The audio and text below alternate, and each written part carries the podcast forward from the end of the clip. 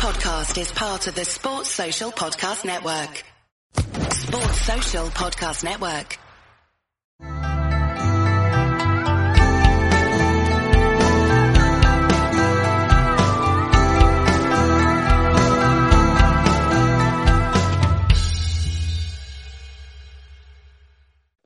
Hello and welcome. I'm Les Bubka and you're listening to Accidental Podcast or something like that. My today's guest is John Johnston, founder of Adaptive Karate, propagator of working with disability and supporter of people with different abilities. Personally, I love John's work and I'm following him and try to learn from him as much as I can. So I'm super chuffed that we've got him today on my podcast. How are you, John? I'm good. I'm fine. Yeah. So starting, I always ask the same question to people. Could you just tell us something about yourself? I know you're one of the first people who started karate in UK. You're the propagator of everything and instigator of everything. Could you tell us something about yourself? I wouldn't say that, but yeah, I'm coming up to nearly 50 years in karate. Definitely 50 years in martial arts, because I did a couple of other things before I started karate, you know, a little bit of boxing, a little bit of judo, not very much, but a little bit. So, yeah, I've been going some time now, yeah. Yeah, wealth of knowledge. But you also had the background in being how we call it, a bouncer, and standing on the doors in a kind of violent environment, isn't it? From what you told me before. Well, it is, yeah. Especially Coventry was quite a violent city. I think it came down to the fact that people had a lot of money in those days due to the car factories in Coventry, and you know. Even a Monday night was a busy night. Where, you know, most nightclubs only open at the weekend, but we were open 6 nights a week. You couldn't open on a Sunday because of the licensing laws in those days. So, so what made you think one day you woke up and you said, yes, I'm going to stick with that Japanese thing, karate, and I'm going to do that instead of boxing or judo? Well, when I actually started it, I mean, it was, of course, it was the Bruce Lee era, and everybody was doing something along those lines. You know, the club that I was with, it was open it was open 3 nights a week, and we had the opportunity to train during the day and different things. It was one of the first full-time dojos that was about in those days, and I mean, you could have anything from 50 to 90 people on a class. You know. That's extraordinary to think of that now, but yeah. Those are the sort of numbers, and I found it fascinating to start with. I was intrigued by it all. There was a sort of mystique to it, if you know what I mean. Yeah. And you didn't want to miss a class. You was afraid to miss a class because you thought you might miss out on something. And it just engaged me. And then as time went on, it's always been there for me. It's always such a steadfast and crucial thing in my life. Okay. So another question that I always ask, and you probably know that what I'm going to ask because you're doing the seminars with me supporting mental health. What impact had or has karate for your mental health? Well, as I said, it's always been there for me. It's like an anchor. and it's wholesome. It's good. It engages me. I can't do things like crossword puzzles or anything like that. But you have to have something that keeps your mind active. That there's something within karate which is always engaging, and it occupies your thoughts in a very positive way. I've been through, like everybody, I've been through life. I've had some knocks and some bad times and that, but karate's always sustained me. It's always been there, and it's a relief from the mundane as well. Mm-hmm. So why Shotokan? I know that you're cross-training with different people, you're going still and learning. What keeps you with the Shotokan? And then maybe tell us how did you decided to do adaptive karate and change things to your own way? Well, I started with Shotokan and I was with it for many years. And it was very classical sort of Shotokan. It was with the PUGB. Which was directly through the JKA, the Japanese Karate Association. So it was straightforward Shotokan as it is in the military. Some problems, I said. Yeah, well, wife is with her, but there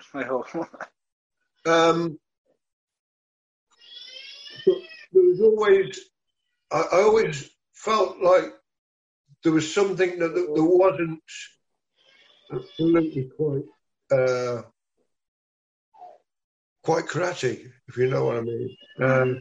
And I put in the phrase adaptive karate many, many years ago because I realised that the Shotokan as was being taught, for it to work on a street level, needed to be adaptive. It needed to.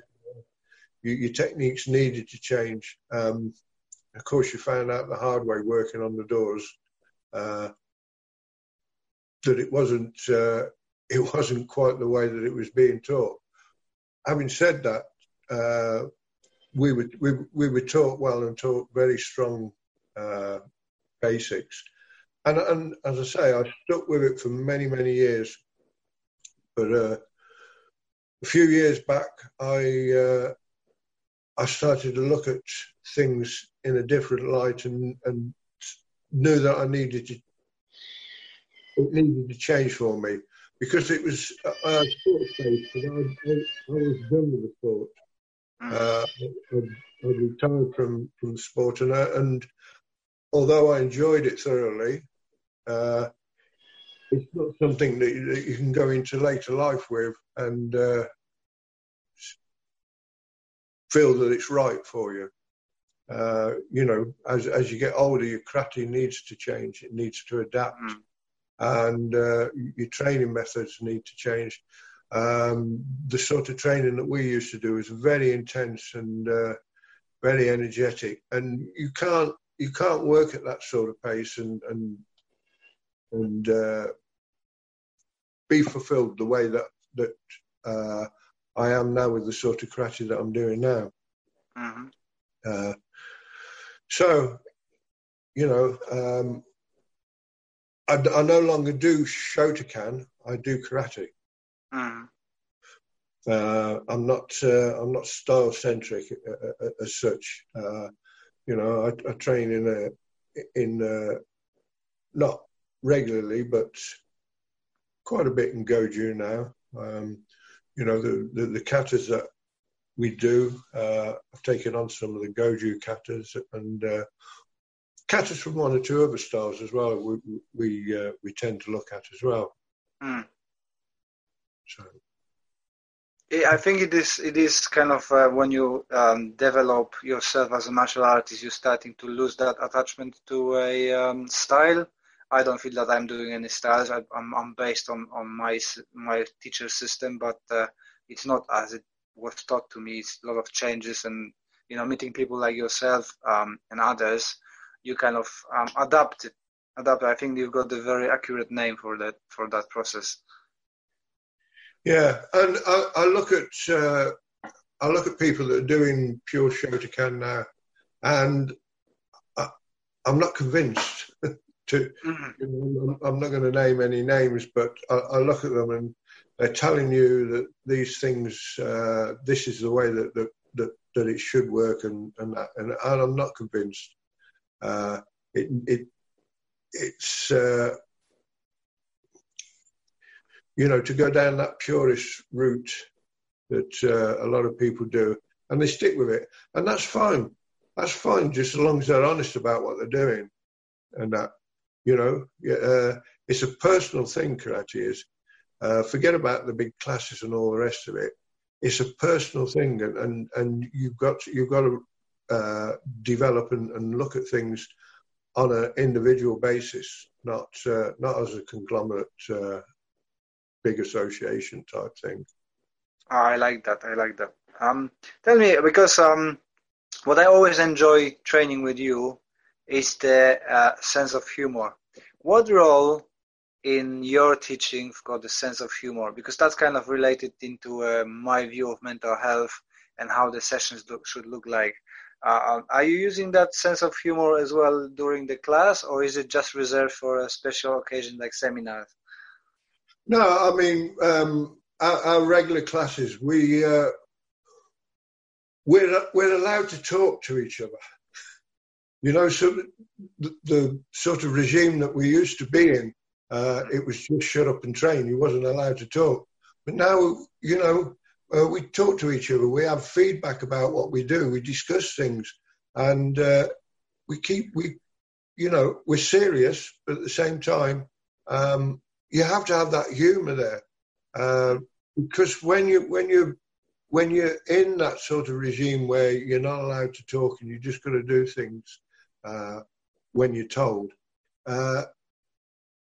it's not really the way that people need to learn.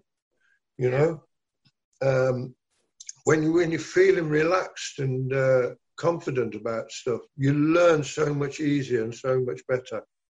You know. Yeah, I do believe that firmly as well. That's why I changed all the procedures in my dojo, and probably following the happy life and relaxed learning. I think the people, like you said, learning much better, much quicker. So you are a hardcore bouncer doing karate. You can handle yourself. And then tell me, how did that occur that you are involved in working with the most vulnerable people around? You're spending so much time. I'm totally blown away by your work with people, with vulnerable people. Can you tell us about it? How that transformation went from the tough bouncer to a nice, cuddly teacher in a friendly environment? Well, I mean, it was by accident that I went into bouncing. It was a time when there wasn't much work about, and there was a club opened up. I had the opportunity to start working on the door to earn some extra money. It's as simple as that. And I was there for a few years, and I went from working a couple of nights to working full time to head doorman position, and but that doesn't define me. I mean, I haven't done that for years. Once I left that job, that was it. That was finished with. That was an episode in my life, over and done with. But you know, and I don't want to make it sound like it's cliche, but karate's given me so much, and it's my way of giving something back to the community, something which is one of the mainstays of karate, that it is for not, as I say, it's an individual endeavour, but at the same time, we all have a sort of social responsibility, and this is my way of providing that, just the way that I do it. And the people that I work with, they seem to enjoy it. Well, I know they enjoy it. I really do. And I enjoy it. We have a great time. We have lots of laughs. It helps with their self-esteem, helps to boost them and that. And again, comes back to this thing about karate can be very, very wholesome, very provides such a good, stable, positive environment for people. So was that your conscious decision, or a bit of it by accident? You done it on purpose, or? Quite a few. I mean, I've been trying to do things with people for quite some time, and I struggled initially making inroads and getting in touch with the right type of people. I just felt that karate could provide something for people with learning disabilities and physical disabilities, which is outside of their sort of normal range of being able to engage in an activity. But with karate, you know, the people that we work with, they couldn't go out and play football or anything like that. Some can, but a majority of them can't. And so they've always been outside of things. But karate can give them something which they're able to obtain, which they're able to engage with, which keeps them inclusive within an activity. And we cater for their abilities, not their disabilities. Mm. Could you tell me more about how do you prepare for classes with such a wide range of different disabilities? I know how I'm preparing because I'm working with disabled as well, and we've got such a wide range of people with different abilities. Are you treating the program as a one whole? Or you're taking that very specific to individual and try to fulfill their abilities? We usually do some activity where we do it as a group, but then we always work with people individually, and you tend to think about karate as like with a normal class. Well, there's no point in doing it like a normal class. I don't feel anyway. And so we'll call people out and work individually. And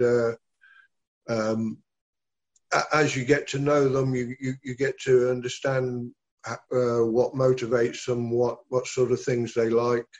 And you just got to encourage them and cater to those needs. So, you know, if it's a small class, then we spend quite a long time with people as individuals. If it's a bigger class, then we haven't got quite so long. But everybody gets some individual tuition and some individual attention, and that. And the nice thing is, when you are working with somebody as an individual, normally the other people are supporting them as well. Mm-hmm. You know, and they can't wait for their turn. They're all looking forward to coming out in front and you know, showing their friends what they can do and it's great to see it. You know, yeah. Did you notice the positive outcomes? Are the people more mobile, better feeling? You say that they feel better, so that's kind of obvious. But what positives did you notice because you're doing that for several years now, I believe. Yeah. Oh, yeah.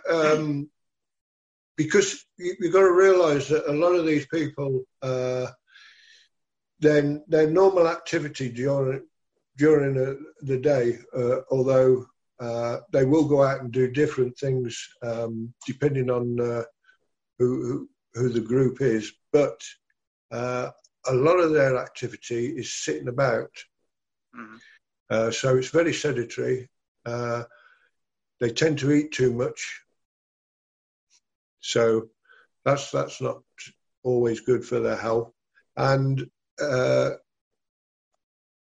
once we do start working with them, then they find that they've got more mobility than they thought they had.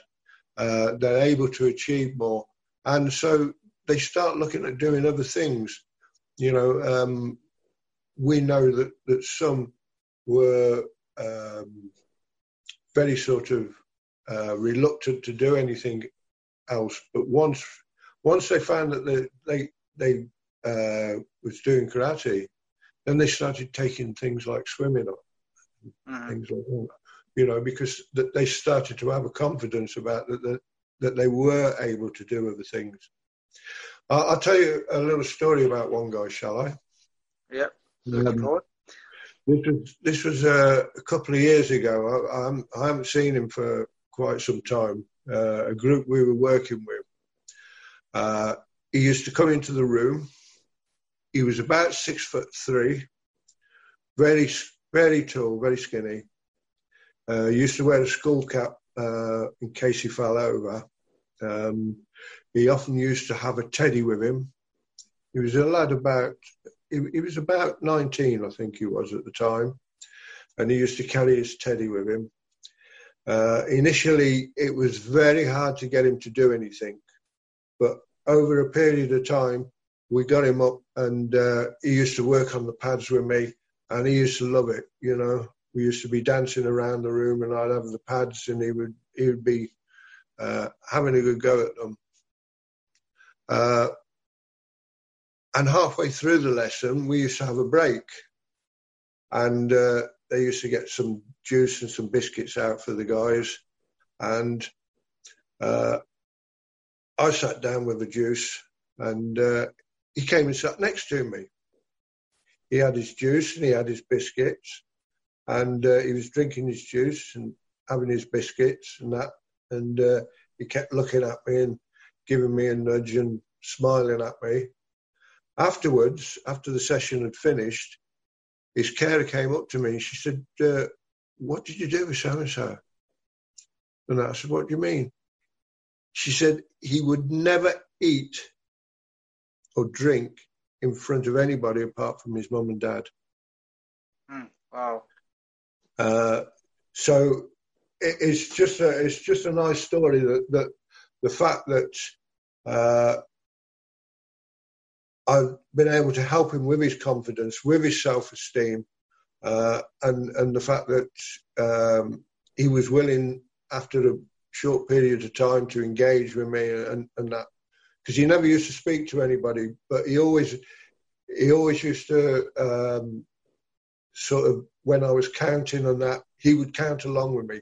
Now, he'd never spoken to anybody or anything. So little by little, we just boosted his confidence, his self-esteem, and it was great to see him working that way as well. Yeah, I've got a similar student, Danny. I think you met him on my view, didn't? No, he's not coming with us for seminars.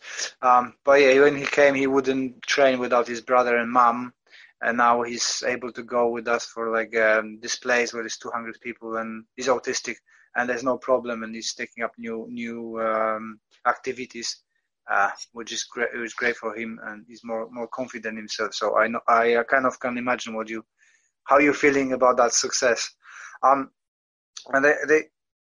which I'm finding with my classes, and I want to check with you as well, is that you get through to people who are vulnerable only via honesty. So you cannot be pretend to be somebody else, like a big sensei.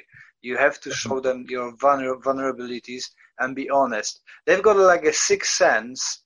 They just straight away know if you're full of full of BS, or you're honest. Do you got that as well? Do you think that's true? Yeah, definitely.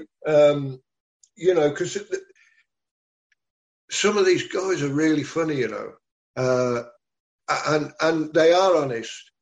And the things they say to you and everything, you've just got to take it with a pinch of salt and that. You can't put on airs and graces with them. They won't allow you to. Having said that, they do understand the discipline of the class. You know, they don't mess about in the class. But in the same regard that I said before,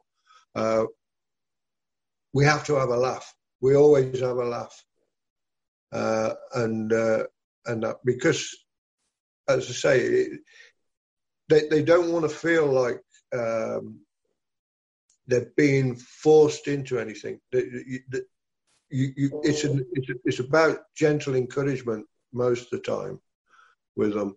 That their perception of how things should go is different to a lot of people, and you've got to recognise that and work accordingly. But you're very correct in the fact that you have to be honest with them. You know, you have to be straightforward.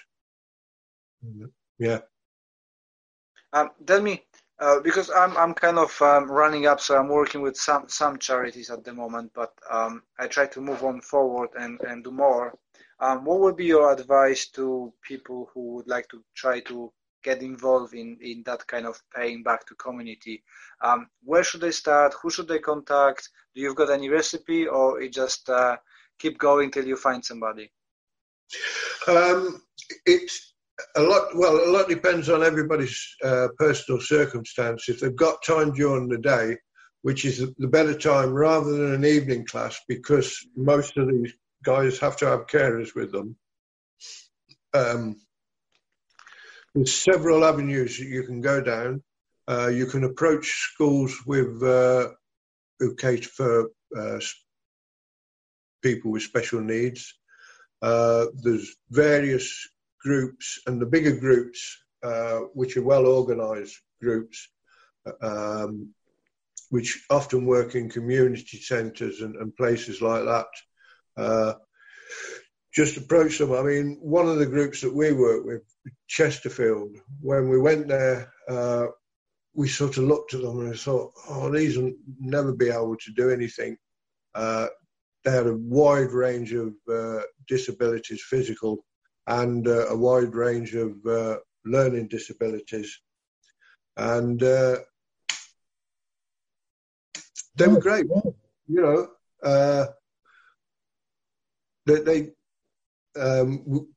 You just got to approach some of these groups. Possibly give them a free lesson. It's about learning on the job as well.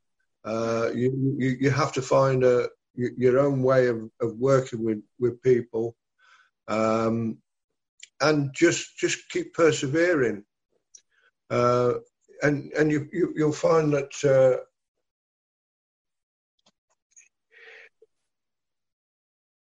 The worst thing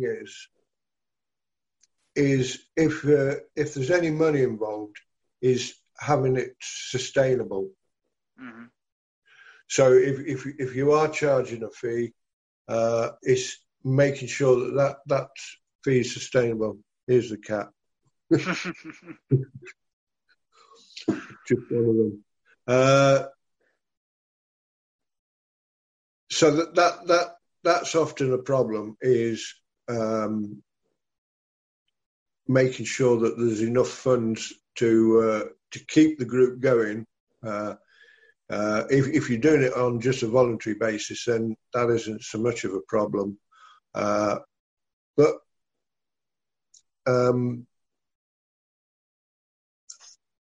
trying to give out the right advice here.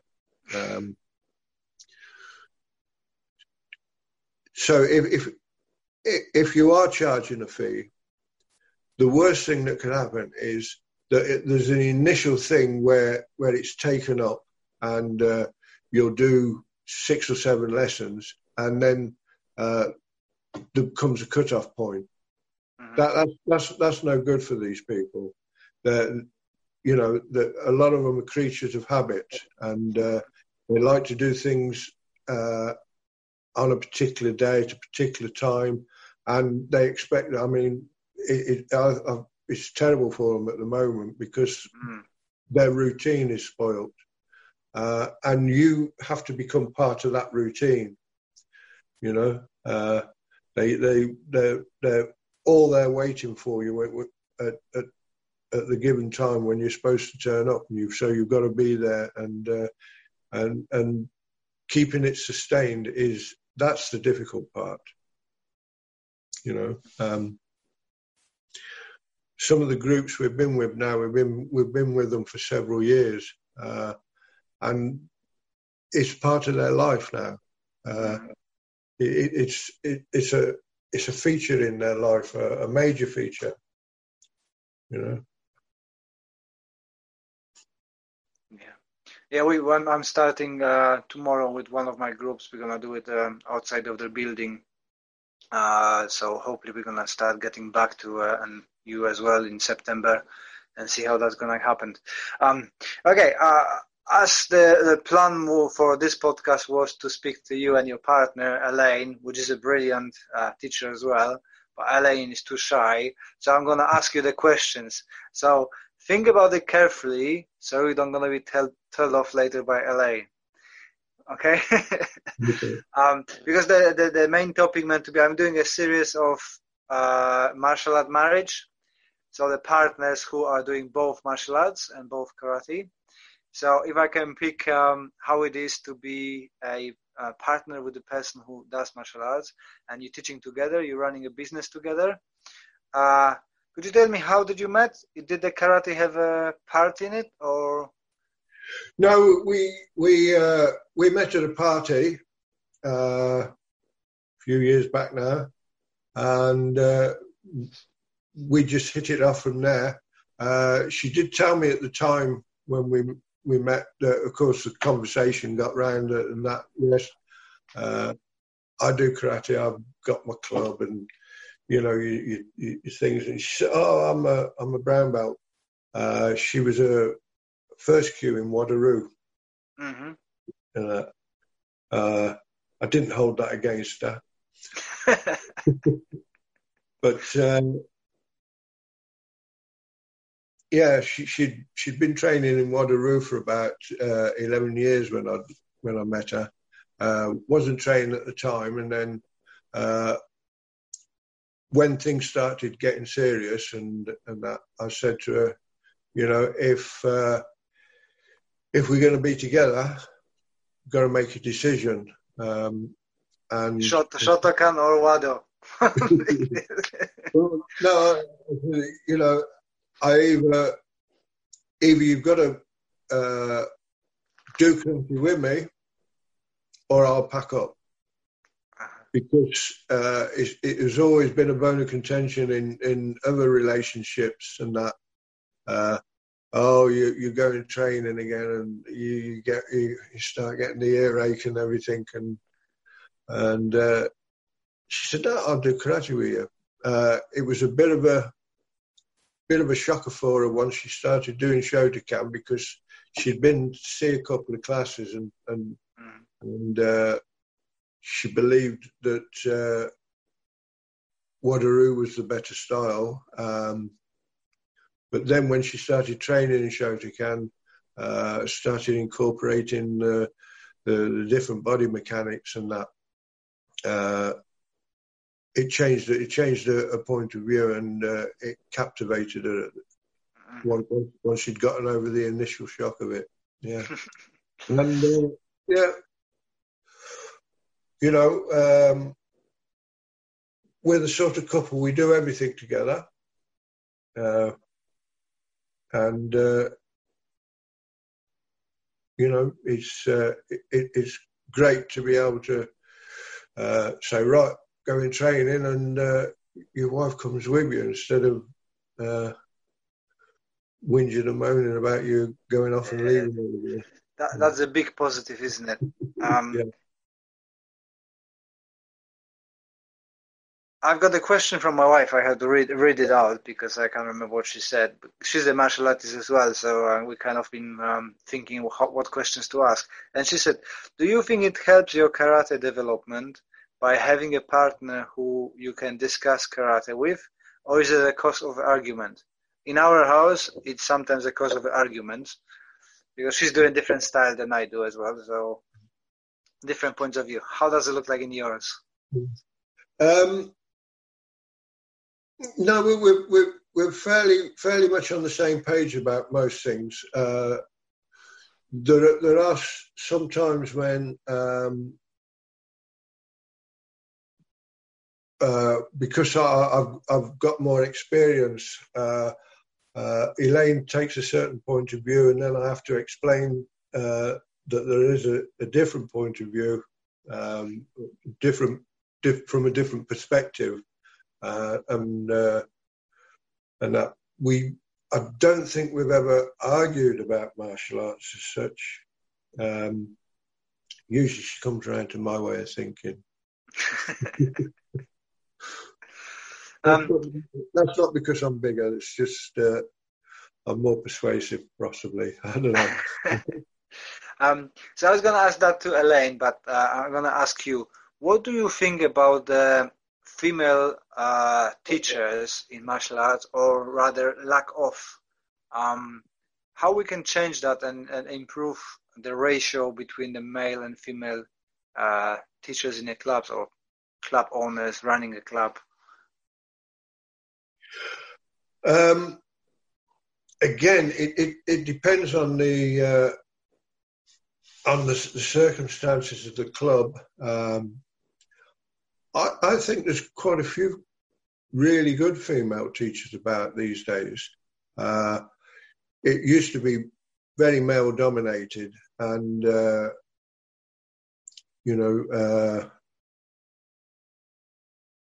it was like a boys' club at one time. For a female to break into that, they had to be particularly tough. And the sort of training that was done wasn't really conducive to the female. But things have changed. Things are so much better for the female. And as I say, there are some really good female instructors, and that they're not only heading up their clubs, they're prominent in the associations and different things as well now. And they do bring a different perspective to the training as well, and a different understanding depending on what type of training you're doing. But if it's coming down to self-defense, their point of view and their experiences are invaluable to understand what it is that you should be teaching and what they need to be teaching as well. The differences between the physicality of male and female, and the psychology that goes along with that. Yeah, I think that's what we need to be more popularized, because we as a man, we can only imagine how it is to be a woman or how they're going through this, and self-defense is kind of a gray area where we think what it should be done, but we don't know how they're going to do it, isn't it? Yeah, and, it's a hard subject for me to talk about without insulting certain people as well. But the females bring a different reality to self-defense, because most females that have been that are doing martial arts have been in situations which you can't, as a male, you can't understand the psychology and everything which goes along with a difficult situation. And of course, they understand about the physicality and that. And to actually teach and express it in a correct form is quite a difficult subject.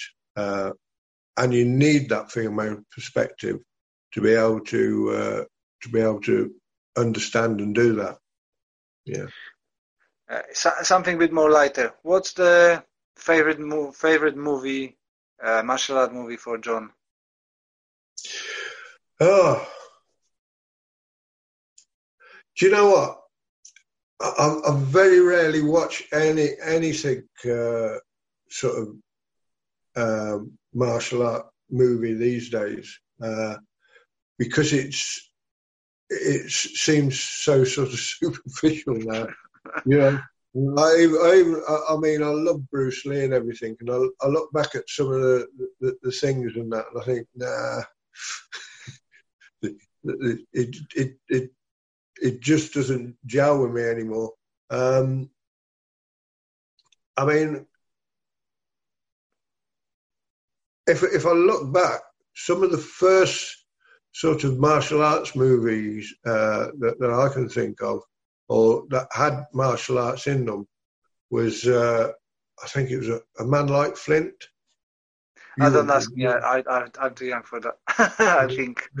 And Frank Sinatra was in a film called The Manchurian Candidate, and he did a little bit of martial arts in that. And I found, at the time, I thought that was brilliant. I found it fascinating.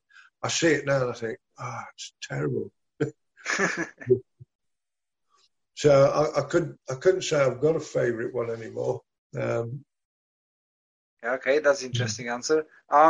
So which teacher mostly influenced you through your life? You've got a vast knowledge.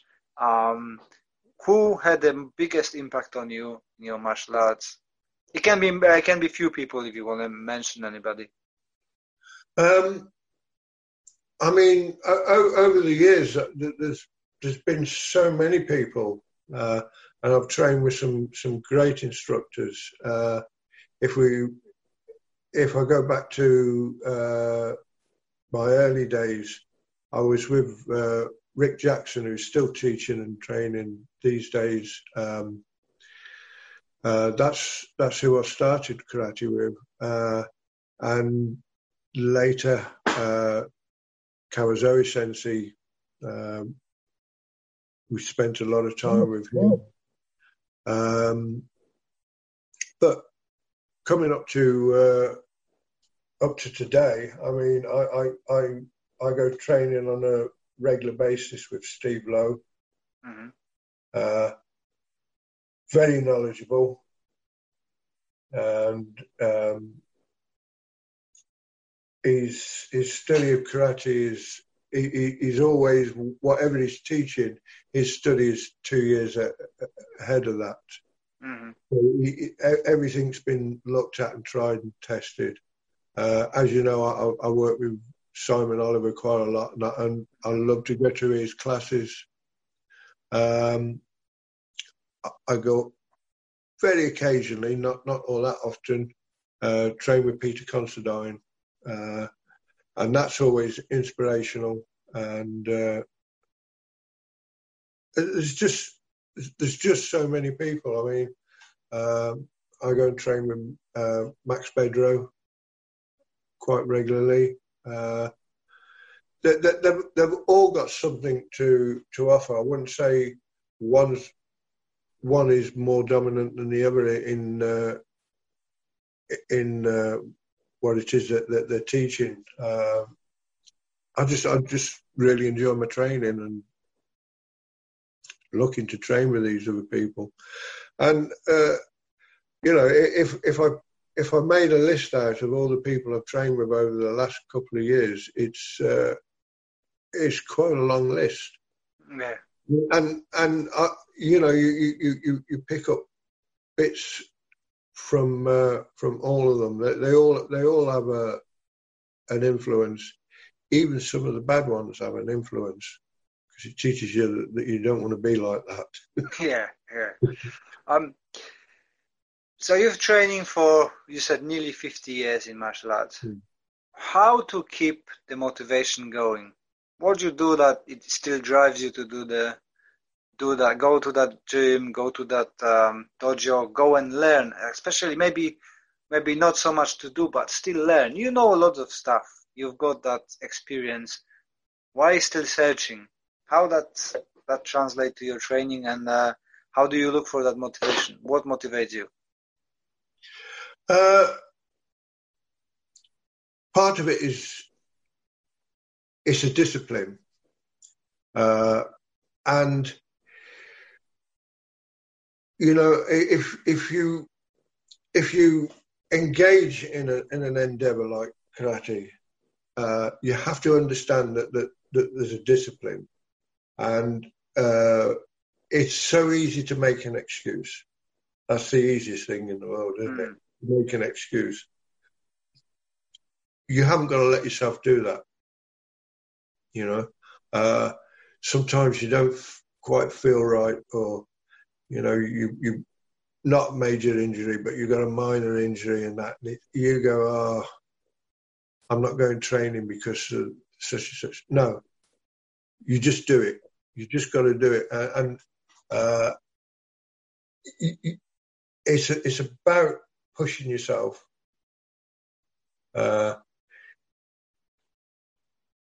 It's really, motivation's a really, really hard thing to achieve. But if you don't do it, you'll lose. You'll lose out. You'll lose out in many ways. And I'm trying to find the right sort of words to express myself.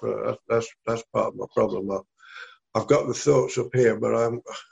I know the feeling. I know the feeling. I'm the same. But it's part and parcel of what you do, and you've just got to keep doing it. And the other thing is, it's been mentioned about honesty. You have to be honest with yourself. You know, you can kid other people, but you can't kid yourself. You have to be honest with yourself. And so you can't say you're a martial artist and just go and teach a couple of times a week. And that's no. You have to be honest enough to say, I'm still a student, I'm still learning. There's loads of things that I should know. And you know, I think, I wish I'd have taken that up, or I wish I'd have done that years ago. But the thing is that you're doing it now, and you just got to keep doing it, and you just got to keep learning, and you just got to keep that endeavour going. Yeah. Excellent. Tell me, John, because we done, well, this year we couldn't do the Karate for Mental Health. You're a great supporter of that. I kind of feel that we're doing it together, not just me. What are your future plans for seminars when we go back to normal? Because you do teach quite a lot, don't you? Yeah. Obviously, I've had quite a lot cancelled over the last few months. People are starting to rebook. We're hoping. I'm looking at my calendar now. I've got quite a few booked in, and the positive thing is that over this period where we haven't been training as a club, and I've had more time, I've been working on the content of the seminars, and I think that people are going to really enjoy the sort of stuff that I'm going to be doing. But hopefully, over the next couple of months, I think we'll be able to get back into some sort of normality. If there isn't a further spike and further lockdowns or anything, I think that we'll have to get back together. I don't think you can do karate unless you can do the partner work. Mm. You can do certain stuff. I don't know. I've done nothing online. I don't think that's the way forward for myself and the guys that I work with.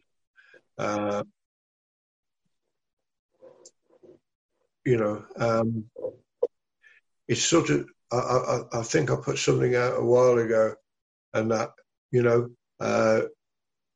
doing karate without a partner is like learning to swim out of water. Mm. And that the theory's there, and there's a certain practicality to it, but you'll never know whether you're going to drown or not, will you? Yeah. I'm struggling as well. I do 2 sessions a week, and I just because most what we do is partner work, so just teaching over Zoom, I don't feel comfortable. I don't think people get enough quality from it, but they want me to teach, so I teach some katas and thinking about it, and but it's not the best medium to do it. I don't feel that is the best thing. Well, I've looked at a lot of people. The only person that I can see doing anything online of any value is Paul Enfield. Mm. When I look at the stuff that he's teaching and the way that he's teaching, I find value in that. A lot of the other people that I've seen, and that I can't say that I disagree with what they're doing, but if it's just a fitness session you want, there's better ways of getting fit than doing the sort of things that they're doing. I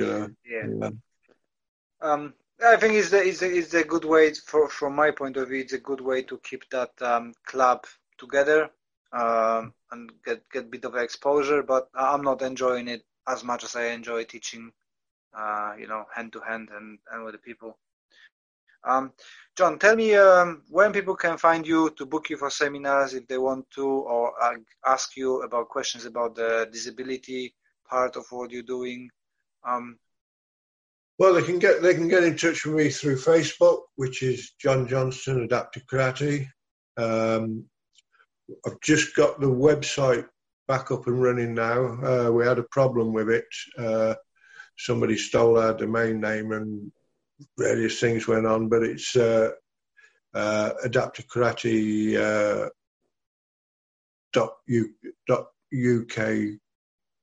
C-O-U-K, isn't it? Yeah. But I post the links in the description as well, so the people who listen can have a read and click on it. Yeah. John, thank you very much for your time. It was awesome to speak to you. I'm looking forward to get back to the seminars with you and pick your knowledge about the disability karate, so I can learn a bit more about it and improve my way of doing. I hope you enjoy the interview as well. Yeah, I enjoyed the interview. I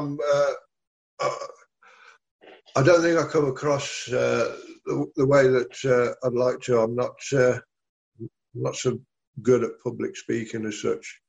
I'm okay on the seminars, telling my jokes and things, but...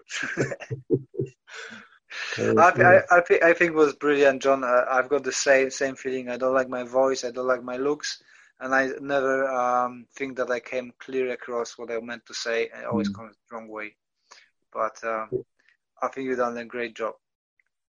Cheers, Les. It's great speaking to you. All right. Take care. Okay. Goodbye, everybody. Care. Okay. Bye-bye. Bye. Hello and welcome. I'm Les Bubka, and you're listening to Accidental Podcast or something like that. My today's guest was John Johnston from Adaptive Karate. We talk about mental health, adaptation and training methodology for people with different abilities. John is great with teaching people with various disability, both learning disabilities and physical disabilities. We talk about being in relationship with other martial artists, what benefits drawbacks are. We talked about seminars, modification, adaptation of karate, John's experience on a door, being a doorman, and how he got involved with all these activities.